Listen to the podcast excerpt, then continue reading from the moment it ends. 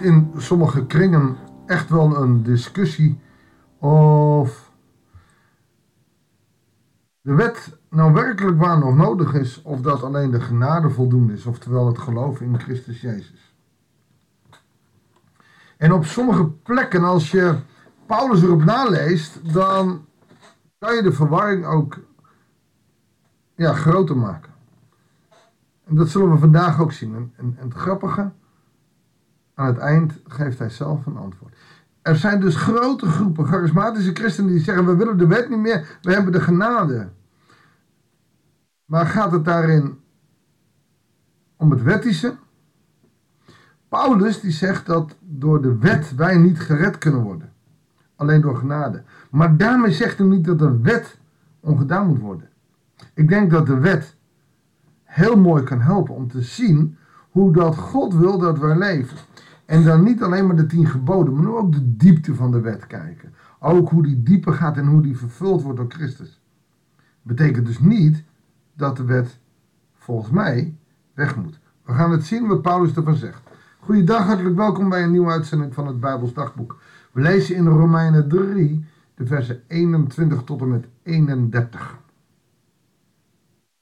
Maar nu is Gods gerechtigheid, waarvan de wet en de profeten al getuigen, zichtbaar geworden buiten de wet om. Dat is dus Jezus, die gekomen is, de Messias, die door de Joden niet eens herkend werd. Dus de, de wet heeft die genade al niet kunnen schenken. God schenkt vrijspraak op grond van geloof in Jezus Christus. Aan allen die geloven. En er is geen onderscheid. Want iedereen heeft gezondigd en ontbeert de nabijheid van God. En iedereen wordt uit genade gerechtvaardigd verklaard. Om niet, dankzij de verlossing door Jezus Christus. Dus, dit is nogal wat. Er is geen onderscheid in Jood of niet Jood. Iedereen die in Jezus Christus gelooft, kan door zijn genade gerechtvaardigd worden. In de hemel komen, zeg maar. Ehm, want iedereen, Jood en niet-Jood, heeft gezondigd. En ontbeert de nabijheid van God. We moeten de nabijheid van God verlangen. En het verlangen wordt ons door God in ons gelegd. We zijn dus puur afhankelijk van God. Door Jezus Christus. Jezus, hij is door God aangewezen om door zijn dood het middel tot verzoening te zijn voor wie gelooft. Nou komt de specificatie. Dus iedereen kan behouden worden. Wie wordt behouden? Wie gelooft in de verzoening van Christus Jezus. Hiermee toont God zijn gerechtigheid. En dus is dat voor iedereen. Want in zijn verdraagzaamheid gaat hij voorbij aan de zonden die in het verleden zijn begaan. Om nu, in deze tijd, zijn gerechtigheid te laten bewijzen. Hij kijkt dus niet naar het verleden. Dan zou die Israël nooit gerechtvaardigen kunnen. Maar ook niet. Laat, hij laat zien dat hij rechtvaardig is door iedereen vrij te spreken die in Jezus gelooft. Dus belangrijk. In Jezus geloven is, is de basis. Kan iemand zich dan nog ergens op laten voorstaan? Dat is uitgesloten. Dus hier is kritisch naar de Joden. Ja, maar ik ben een Jood en ik ben besneden en ik ben. Nee, daar kan je niet op laten voorstaan. Je wordt alleen gerechtvaardigd door je geloof in Jezus. Door welke wet? De wet die naleving eist? Nee, door de wet van het geloof, zegt Paulus. Ik heb er u immers op gewezen dat een mens door geloof wordt vrijgesproken en niet door de wet na te leven. Is God soms alleen de God van de Joden en niet de God van andere volken? Zeker, ook die van de andere volken. Want er is maar één God en hij zal zowel besneden als onbesneden op grond van hun geloof rechtvaardig verklaren. En dan komt nu eigenlijk die cruciale vraag stellen wij door het geloof de wet buiten werking, oftewel de, de, de Torah.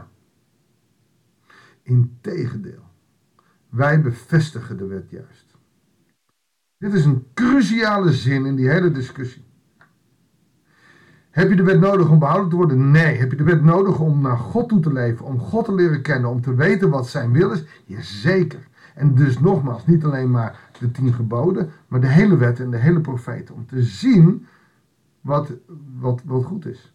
En daarvoor kun je niet plukken uit een paar teksten, zoals Exodus 20, de tien geboden. Maar moet je kijken wat God doet vanaf de schepping tot aan Jezus, hoe hij met het volk omgaat.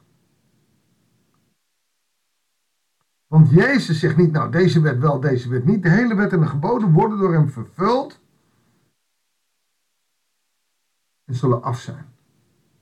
Wanneer zijn ze dus af van jou? Als je gelooft in Jezus Christus. En dan word je niet meer door de wet gerechtvaardigd, maar dan word je door je geloof gerechtvaardigd. Hoe kan je geloof groeien? Door, jawel, de wet en de profeten te lezen en te ontdekken wat God van je wil. Niet op een wettische manier, dus niet op een fariseese manier. Er staat hier dat dit niet mag, er staat hier dat dat wel mag.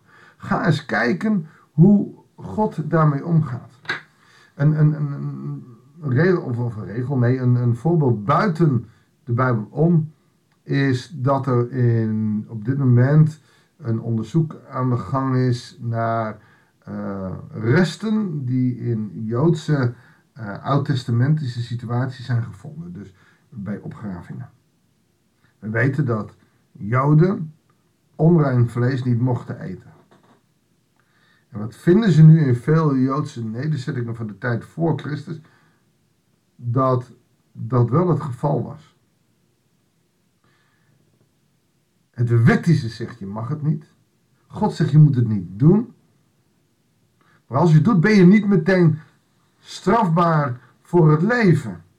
En volgens de Joodse wetten wel. Dan ben je onrein en niet meer te redden. Nou, daarin ligt de balans.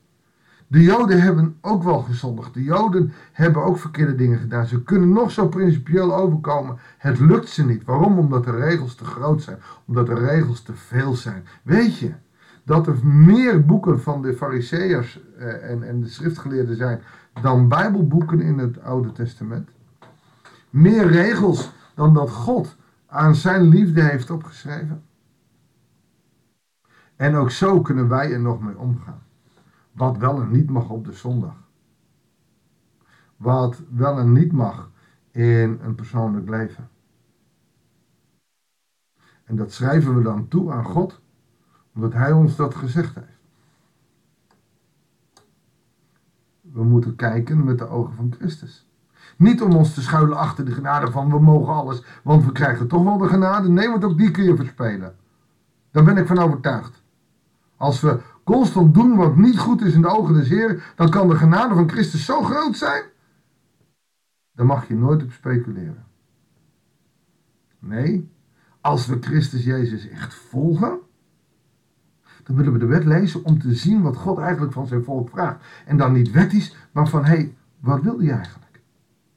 En als je de wet leest, dan is dat om je te beschermen, om je in de vrijheid te zetten. Maar te lang is de wet geweest om, om een knoet te zijn, om te zeggen van hé, hey, zo mag het en niet anders. De tien geboden zijn er niet om je te onderdrukken, zijn je om in de vrijheid te stellen. Dat is sowieso al een andere benadering. De hele wet en de Torah, dus de profeten, de hele Oude Testament, is er om jou in de vrijheid te zetten. Waarom dan? Wettisch, omdat de fariseeën er al mee begonnen, omdat onze kerken dat nog heel lang hebben gedaan. Om als ware de mensen onder de knoe te krijgen, zodat ze gehoorzaam zouden zijn. En dat niet geloof, maar dat gehoorzaamheid aan de wet ons zou redden. En er zijn nog steeds kerken die zo geloven. En dat is jammer, want in, in, in, in Christus Jezus heb je genoeg aan zijn genade. Maar dan niet van, oh je gelooft en dat, dat zit. Als je gelooft, dan gebeurt er wat met je. Dat is een levensverandering. En dat sommigen dat anders opvatten dan, oh, weet je, de verschil zal er altijd blijven. Nu kijken we nog in een spiegel van raadselen, maar straks van aangezicht tot aangezicht. Maar laten we eerst eens op die manier van die vrijheid naar de wet en de profeten te kijken. Wat gebeurt er dan? Dan gebeurt er iets heel anders. Iets heel anders dan we soms in de kerken we horen. Dan komt de bevrijding. Want het hele Oude Testament is er om de mens in vrijheid te zetten. Pas, en Galaten 5 vers 1 laat het ons zien, pas in Christus zullen we die vrijheid echt doorgronden. En wat hebben wij als kerkelijke mensen gedaan, als christenen gedaan? We hebben onszelf een juk opgelegd met allemaal regels en die vrijheid hebben we afgegooid. En feitelijk zijn we mensen met een vroom geloof, maar mensen van de wereld met onze eigen regels. En dat mag niet. Paulus schreeuwt het uit naar de Romeinen, maar ook naar ons. Zullen we God danken voor zijn genade? Heer, dank u wel voor uw genade. Maar die is volgens ons niet onuitputtelijk. Natuurlijk is die onuitputtelijk. Uw genade is zo groot. Maar Heere God, leer ons door uw genade en door uw geest om naar de Bijbel te kijken, om van de wet te leren. Niet als wettische mensen, dit mag wel, dit mag niet, maar wel van de wet te leren om te kijken hoe u met ons omgaat. Dat u telkens ons weer in de vrijheid stelt. Heer wil ons daar wijsheid in geven, de wijsheid van de geest. Dat bidden we u in Jezus' naam. Amen. Dankjewel voor het luisteren. Ik vind het een boeiende boodschap wat eh, Paulus in de Romeinenbrief zegt. Ik hoop dat jij daar ook van kan genieten. Ik wens je God zegen en heel graag tot een volgende uitzending van het Bijbelsdagboek.